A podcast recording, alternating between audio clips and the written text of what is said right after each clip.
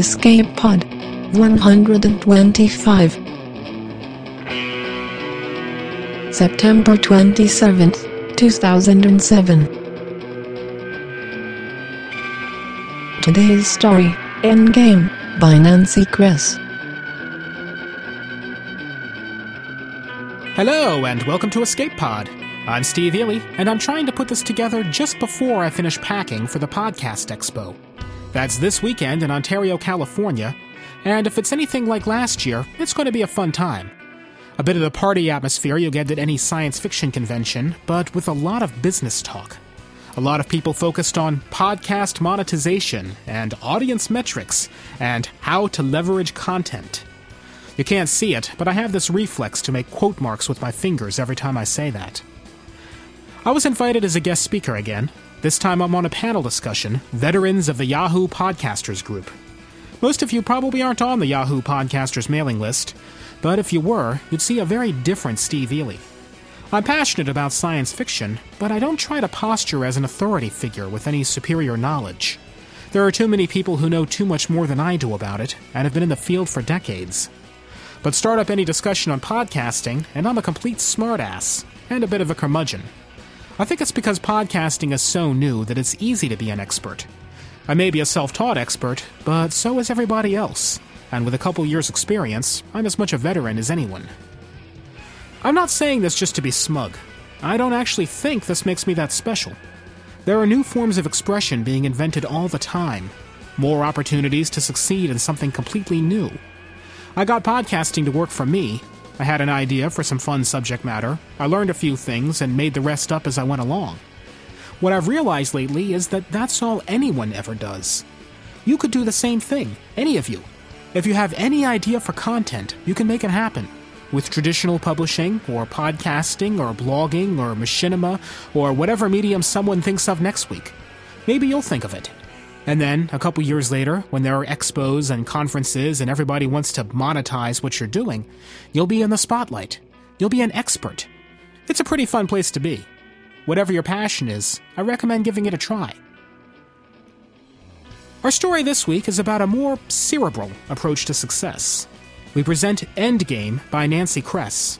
Miss Kress has had several stories with us before, most recently Ej-Es, she lives in Rochester, New York, and is the author of more than 20 books and dozens of short stories.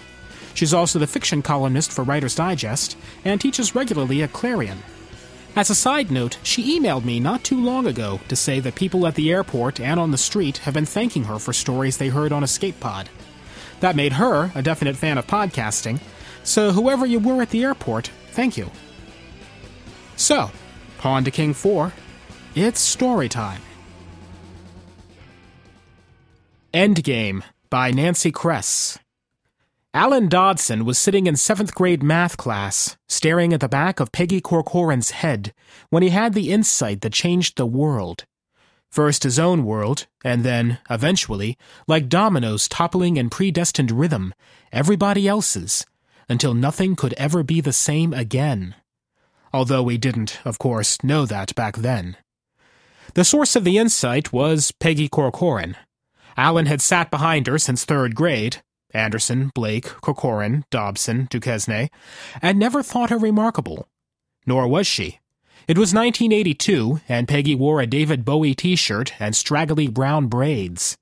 But now, staring at the back of her mousy hair, Alan suddenly realized that Peggy's head must be a sloppy mess of skittering thoughts and contradictory feelings and half buried longings, just as his was. Nobody was what they seemed to be. The realization actually made his stomach roil. In books and movies, characters had one thought at a time.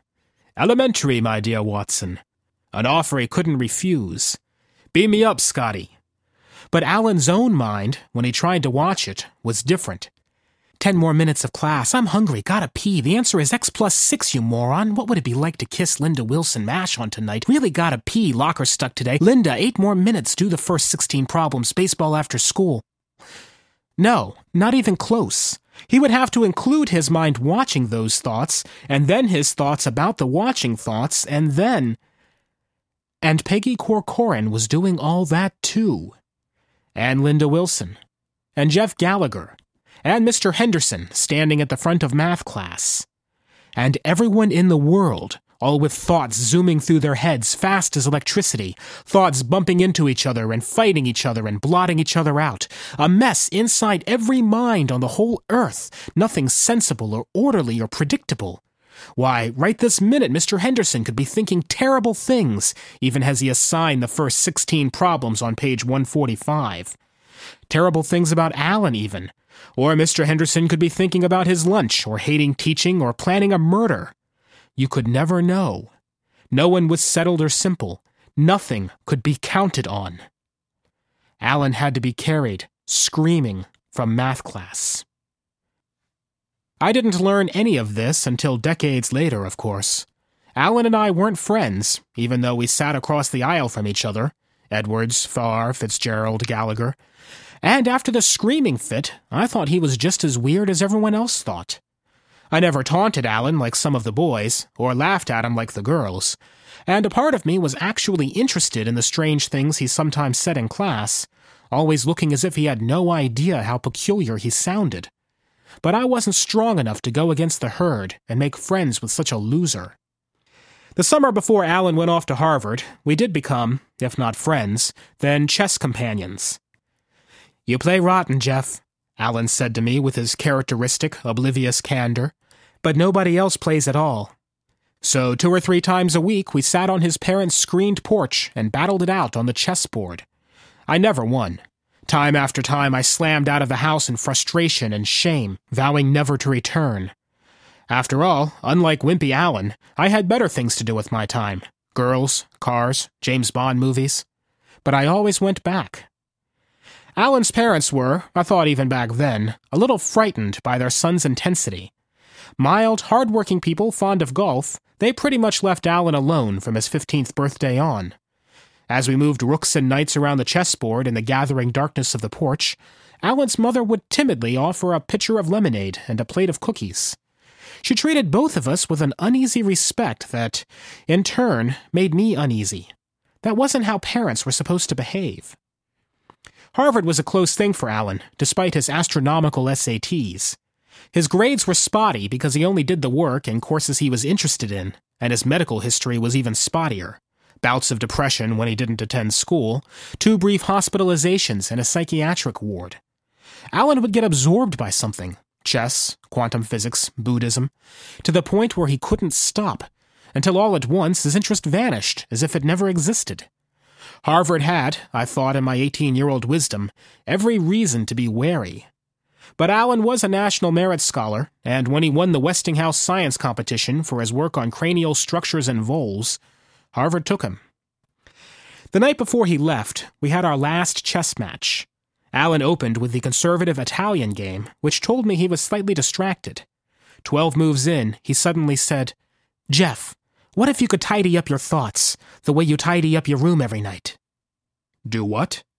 My mother tidied up my room, and what kind of weirdo used words like that anyway? He ignored me. It's sort of like static, isn't it? all those stray thoughts in a mind interfering with a clear broadcast. Yeah, that's the right analogy. Without the static, we could all think clearer, cleaner. We could see farther before the signal gets lost in uncontrolled noise. In the gloom of the porch, I could barely see his pale, broad cheeked face. But I had a sudden insight, rare for me that summer. Alan, is that what happened to you that time in seventh grade? Too much static? Yeah, he didn't seem embarrassed, unlike anybody normal. It was as if embarrassment was too insignificant for this subject. That was the first time I saw it. For a long time, I thought if I could learn to meditate, you know, like Buddhist monks, I could get rid of the static. But meditation doesn't go far enough. The static is still there. You're just not paying attention to it anymore. But it's still there. He moved his bishop. What exactly happened in the seventh grade? I found myself intensely curious which I covered by staring at the board and making a move. He told me, still unembarrassed, in exhaustive detail. Then he added, It should be possible to adjust brain chemicals to eliminate the static, to unclutter the mind. It should. Well, I said, dropping from insight to my more usual sarcasm, Maybe you'll do it at Harvard if you don't get sidetracked by some weird shit like ballet or model railroads. Checkmate, Alan said. I lost track of him after that summer, except for the lengthy Bakersville High School alumni notes faithfully mailed out every single year by Linda Wilson, who must have had some obsessive compulsiveness of her own. Alan went on to Harvard Medical School. After graduation, he was hired by a prestigious pharmaceutical company and published a lot of scientific articles about topics I couldn't pronounce. He married, divorced, married again, divorced again, Peggy Corcoran, who married my cousin Joe and who knew Alan's second wife, told me at my father's funeral that both ex wives said the same thing about Alan. He was never emotionally present. I saw him for myself at our 25th reunion. He looked surprisingly the same thin, broad faced, pale. He stood alone in a corner, looking so pathetic that I dragged Karen over to him. Hey, Alan, Jeff Gallagher. I know.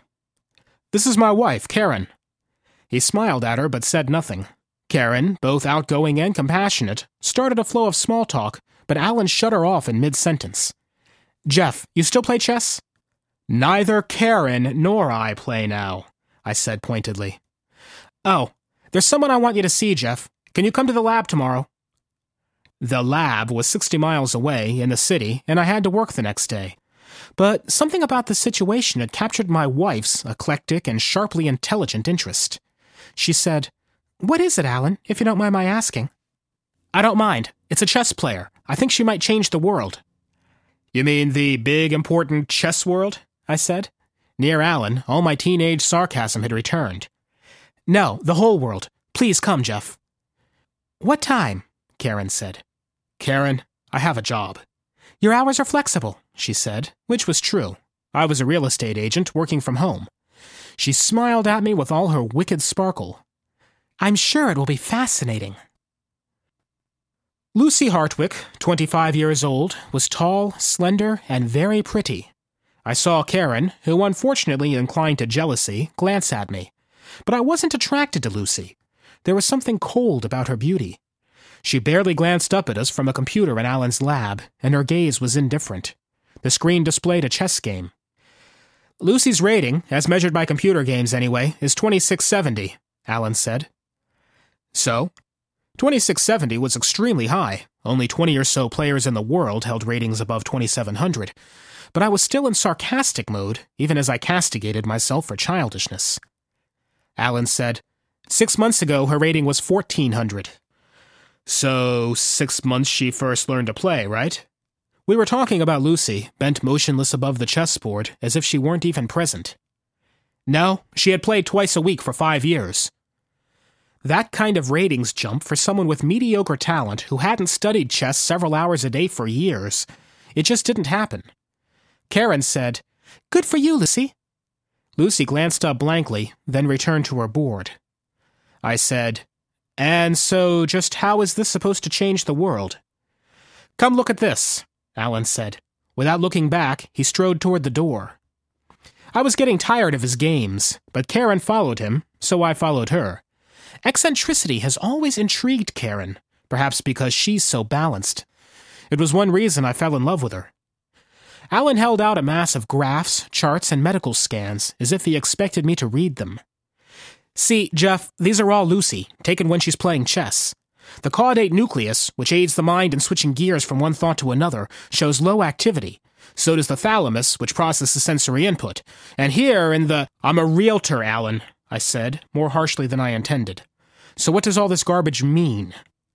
Alan looked at me and said simply, She's done it. Lucy has. She's learned to eliminate the static. What static? I said, even though I remembered perfectly our conversation of 25 years ago.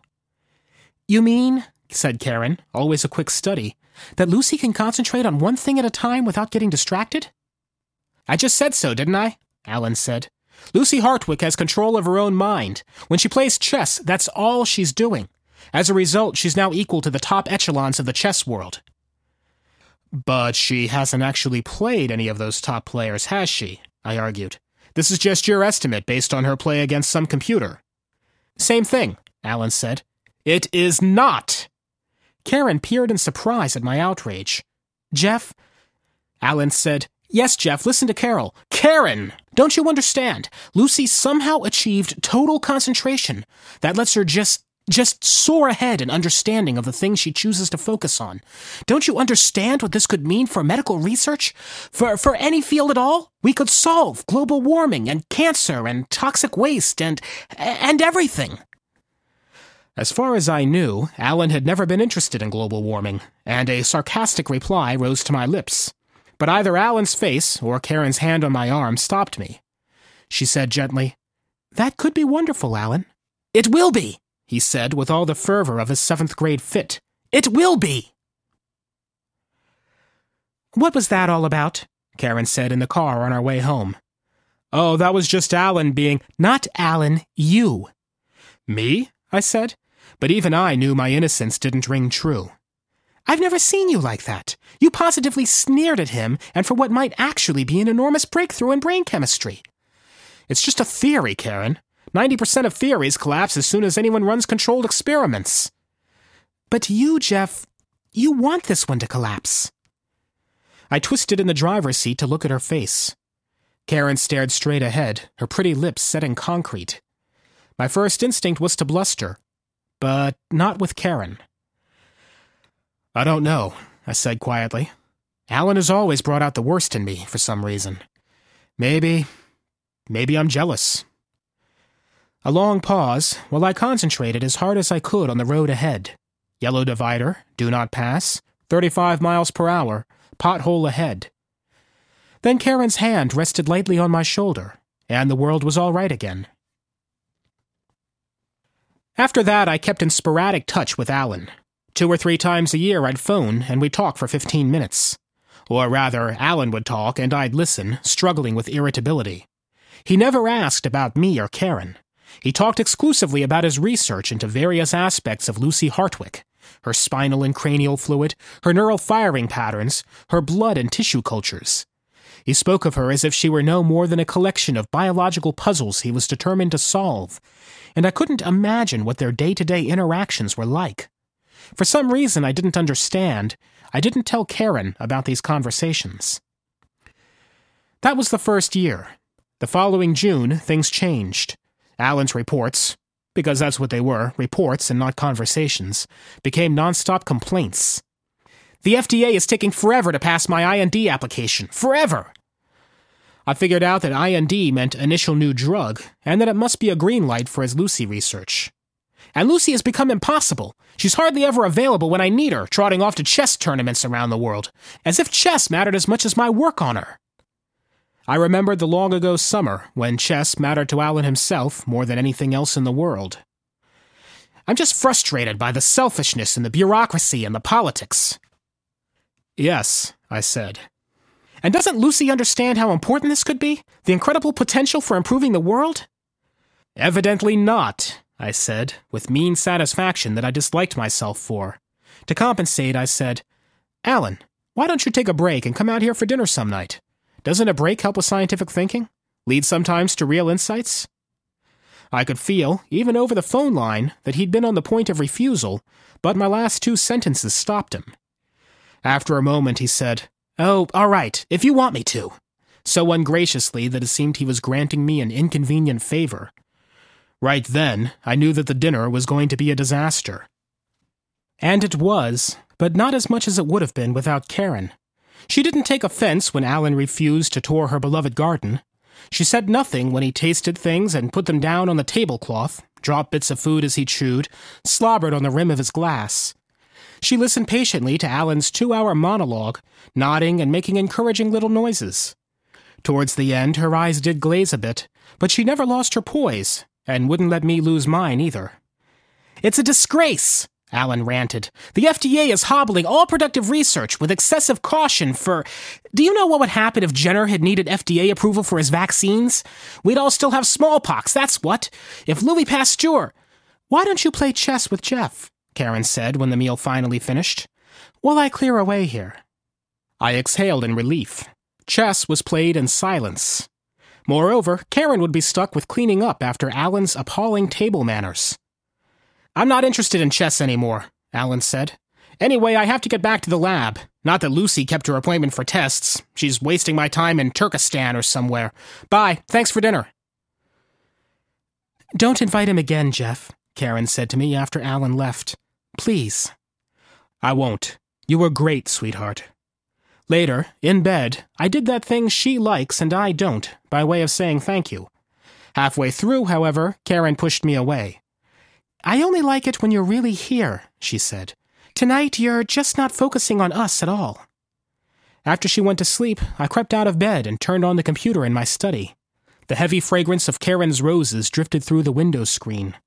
Lucy Hartwick was in Turkmenistan, playing in the Chess Olympiad in Ashgabat. Various websites detailed her rocketing rise to the top of the chess world. Articles about her all mention that she never socialized with her own or any other team, preferred to eat all her meals alone in her hotel room, and never smiled. I studied the accompanying pictures, trying to see what had happened to Lucy's beauty. She was still slender and long legged. The lovely features were still there, although obscured by her habitual pose while studying a chessboard, hunched over from the neck like a turtle, with two fingers in her slightly open mouth. I had seen that pose somewhere before, but I couldn't remember where. It wasn't appealing, but the loss of Lucy's good looks came from something else. Even for a chess player, the concentration on her face was formidable. It wiped out any hint of any other emotion whatsoever. Good poker players do that too, but not in quite this way. Lucy looked not quite human. Or maybe I just thought that because of my complicated feelings about Alan. At 2 a.m., I sneaked back into bed, glad that Karen hadn't woken while I was gone. She's gone! Alan cried over the phone, a year later. She's just gone! Who? I said, although of course I knew. Alan, I can't talk now. I have a client coming into the office two minutes from now. You have to come down here. Why? I had ducked all of Alan's calls ever since that awful dinner, changing my home phone to an unlisted number and letting my secretary turn him away at work. I'd only answered now because I was expecting a call from Karen about the time for our next marriage counseling session. Things weren't as good as they used to be. Not really bad, just clouds blocking what used to be steady marital sunshine. I wanted to dispel those clouds before they turned into major thunderstorms. You have to come, Alan repeated, and he started to sob. Embarrassed, I held the phone away from my ear. Grown men didn't cry like that, not to other men. All at once I realized why Alan wanted me to come to the lab. Because he had no other human contact at all. Please, Jeff, Alan whispered, and I snapped, Okay.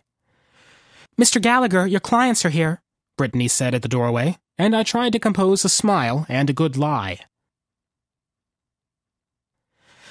And after all that, Lucy Hartwick wasn't even gone. She sat in Alan's lab, hunched over a chessboard with two fingers in her mouth, just as I had seen her a year ago on the web. What the hell? Unpredictable as ever, he had calmed down since calling me. Now he handed me a sheaf of printouts and medical photos. I flashed back suddenly to the first time I'd come to this lab, when Alan had also thrust on me documents I couldn't read. He just didn't learn. Her white matter has shrunk another 75% since I saw her last, Alan said, as though that were supposed to convey something to me. You said Lucy was gone. She is. She's sitting right there. Alan looked at me. I had the impression that the simple act required enormous effort on his part, like a man trying to drag himself free of a concrete block to which he was chained. He said, I was always jealous of you, you know. It staggered me. My mouth opened, but Alan had already moved back to the concrete block. Just look at these brain scans 75% less white matter in six months, and these neurotransmitter levels, they. Alan, I said. Sudden cold had seized my heart. Stop. But he babbled on about the caudate nucleus and antibodies attacking the basal ganglia and bidirectional rerouting. I walked over to Lucy and lifted her chessboard off the table. Immediately, she rose and continued playing variations on the board in my arms. I took several steps backward. She followed me, still playing. I hurled the board into the hall, slammed the door, and stood with my back to it. I was six one and 190 pounds. Lucy wasn't even half that. In fact, she appeared to have lost weight, so that her slimness had turned gaunt. She didn't try to fight me. Instead, she returned to her table, sat down, and stuck two fingers in her mouth. She's playing in her head, isn't she? I said to Alan. Yes. What does white matter do? It contains axons which connect neurons in the cerebral cortex to neurons in other parts of the brain, thereby facilitating cranial communication. Alan sounded like a textbook. You mean it lets some parts of the brain talk to other parts? Well, that's only a crude analogy, but it lets different thoughts from different parts of the brain reach each other, I said, still staring at Lucy.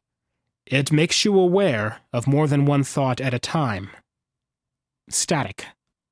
Alan began a long technical explanation, but I wasn't listening. I remembered now where I'd seen that pose of Lucy's, head pushed forward and two fingers in her mouth, drooling. It had been in an artist's rendering of Queen Elizabeth I in her final days, immobile and unreachable, her mind already gone in advance of her dying body. Lucy's gone, Alan said. He knew. Alan, what baseball team did Babe Ruth play for? He babbled on about neurotransmitters. What was Bobby Fischer's favorite opening move? Silently, I begged him. Say E4, damn it. He talked about the brain waves of concentrated meditation. Did you know that a tsunami will hit Manhattan tomorrow? He urged overhaul of FDA clinical trial design. I said, as quietly as I could manage, You have it too, don't you? You injected yourself with whatever concoction the FDA wouldn't approve, or you took it as a pill or something.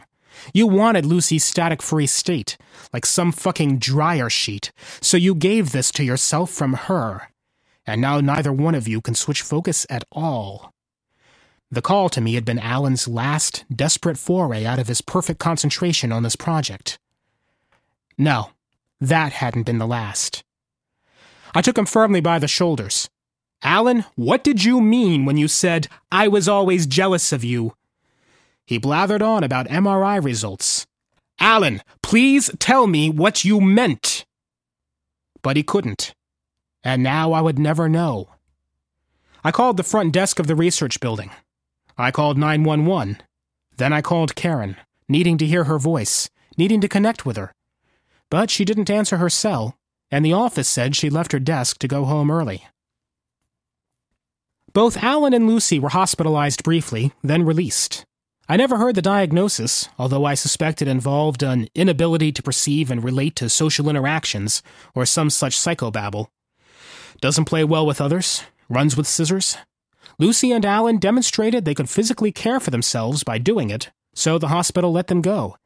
Business professionals, I hear, mind their money for them, order their physical lives. Alan has just published another brilliant paper and Lucy Hartwick is the first female world chess champion. Karen said, They're happy in their own way. If their single minded focus on their passions makes them oblivious to anything else, well, so what? Maybe that's the price for genius. Maybe, I said, glad that she was talking to me at all. There hadn't been much conversation lately. Karen had refused any more marriage counseling and had turned silent, escaping me by working in the garden. Our roses are the envy of the neighborhood. We have Tuscan Sun, Ruffled Cloud, Mr. Lincoln, Crown Princess, Golden Zest. English roses, hybrid teas, floribunda, ground cover roses, climbers, shrubs. They glow scarlet, pink, antique apricot, deep gold, delicate coral. Their combined scent nauseates me. I remember the exact moment that happened. We were in the garden, Karen kneeling beside a flower bed, a wide hat shading her face from the sun so that I couldn't see her eyes. Karen, I said, trying to mask my desperation, do you still love me? Hand me that trowel, will you, Jeff? Karen, please, can we talk about what's happening to us? The Tahitian sunsets are going to be glorious this year. I stared at her, at the beads of sweat on her upper lip, the graceful arc of her neck, the happy smile. Karen clearing away Alan's dinner dishes, picking up his sloppily dried food. Lucy with two fingers in her mouth, studying her chessboard and then touching the pieces. No, not possible. Karen reached for the trowel herself, as if she'd forgotten I was there. Lucy Hartwick lost her championship to a Russian named Dmitry Chertov. A geneticist at Stanford made a breakthrough in cancer research so important that it grabbed all headlines for nearly a week. By a coincidence that amused the media, his young daughter won the Scripps spelling bee. I looked up the geneticist on the internet. A year ago, he'd attended a scientific conference with Alan. A woman in Oregon, some new age type, developed the ability to completely control her brain waves through profound meditation. Her husband is a chess grandmaster. I walk a lot now, when I'm not cleaning or cooking or shopping. Karen quit her job. She barely leaves the garden, even to sleep. I kept my job, although I take fewer clients. As I walk, I think about the ones I do have, mulling over various houses they might like. I watch the August trees begin to tinge with early yellow, ponder overheard snatches of conversation, talk to dogs. My walks get longer and longer, and I notice that I've started to time my speed, to become interested in running shoes, to investigate transcontinental walking routes. But I try not to think about walking too much. I observe children at frenetic play during the last of their summer vacation, recall movies I once liked, wonder at the intricacies of quantum physics, anticipate what I'll cook for lunch. Sometimes I sing. I recite the few snatches of poetry I learned as a child, relive great football games, chat with old ladies on their porches, add up how many calories I had for breakfast. Sometimes I even mentally rehearse basic chess openings, the Vienna game or the Petrov defense. I let whatever thoughts come that will, accepting them all. Listening to the static, because I don't know how much longer I've got.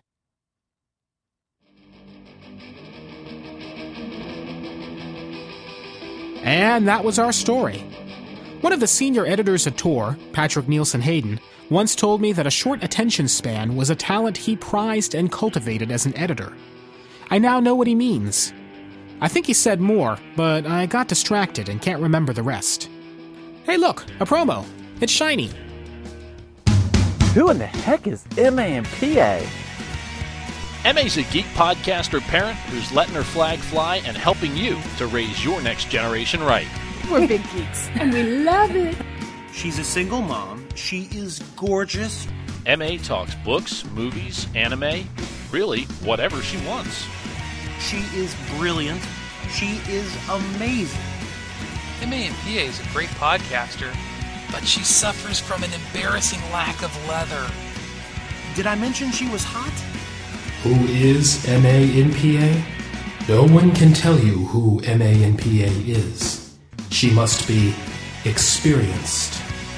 To be part of the MA in PA experience, head on over to www.bl8tn.net.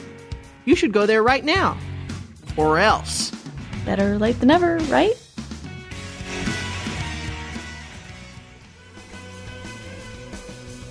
MA is a good friend of mine, and her media reviews are a lot of fun. I'll link to the episode a couple weeks back where you can hear the two of us discussing Stardust, which, by the way, I consider the first must see fantasy movie in years.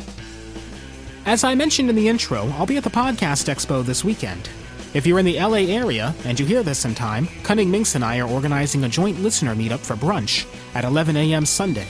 That's at Marie Callender's in Ontario. Check the Escape Pod blog for details. If you can make it, we hope to see you there. Our story a few weeks ago was Transcendence Express, a somewhat fanciful take by Jetse de Vries on laptops and schoolchildren in Africa. To be honest, the feedback on this one surprised me. It had a fair number of supporters. Rich said, I love the story, it reflects an intrinsic optimism and an example of living one's principles. But many more people said the story did nothing for them. They found the technology implausible, or the approach to third world improvement, or the lack of conflict didn't work, or they felt that the sex was stupid and distracting. There's two quotes of the week. One came from A. James, who said, It seemed the story was told through the eyes of Ferris Bueller on vacation in Africa with his randy, super smart girlfriend, rather than someone in Doctors Without Borders. The other notable quote was from Pink Shift, who said, If I didn't know the story was written by an adult, I would have thought it was written by an intermediate school child or Lauren Caitlin Upton. She was Miss Teen USA this year. And you know, I don't normally do this, but I kind of want to share my personal feelings about the criticism this time. I really like this story, and my first thought on all the feedback was holy cow, you people are cynical. I even thought of writing an intro about optimism versus pessimism in SF, or something like that. But the more I thought about it, the more I realized that was a blind spot in me. I haven't changed my mind about liking the story, but the flaws people brought up were real flaws, and the negative comments were no less thoughtful and well considered than the positive ones. That folks didn't like this story doesn't say that they're overly pessimistic about the future or lack a sense of wonder. It just says that they didn't like this story. So thanks sincerely to everyone who commented. I appreciate every opinion, especially the ones that get me thinking. Escape Pod is a production of Escape Artists Incorporated and is distributed on a Creative Commons Attribution Non Commercial No Derivatives license. We hope you'll tell your friends about us, and if you enjoyed this story, that you'll consider donating via the PayPal link at escapepod.org so that we can continue to buy more great fiction. Also, check out our horror podcast, Pseudopod, at pseudopod.org, and you can buy archive CDs at poddisc.com. Our music is by permission of Daikaiju. Find them at daikaiju.org.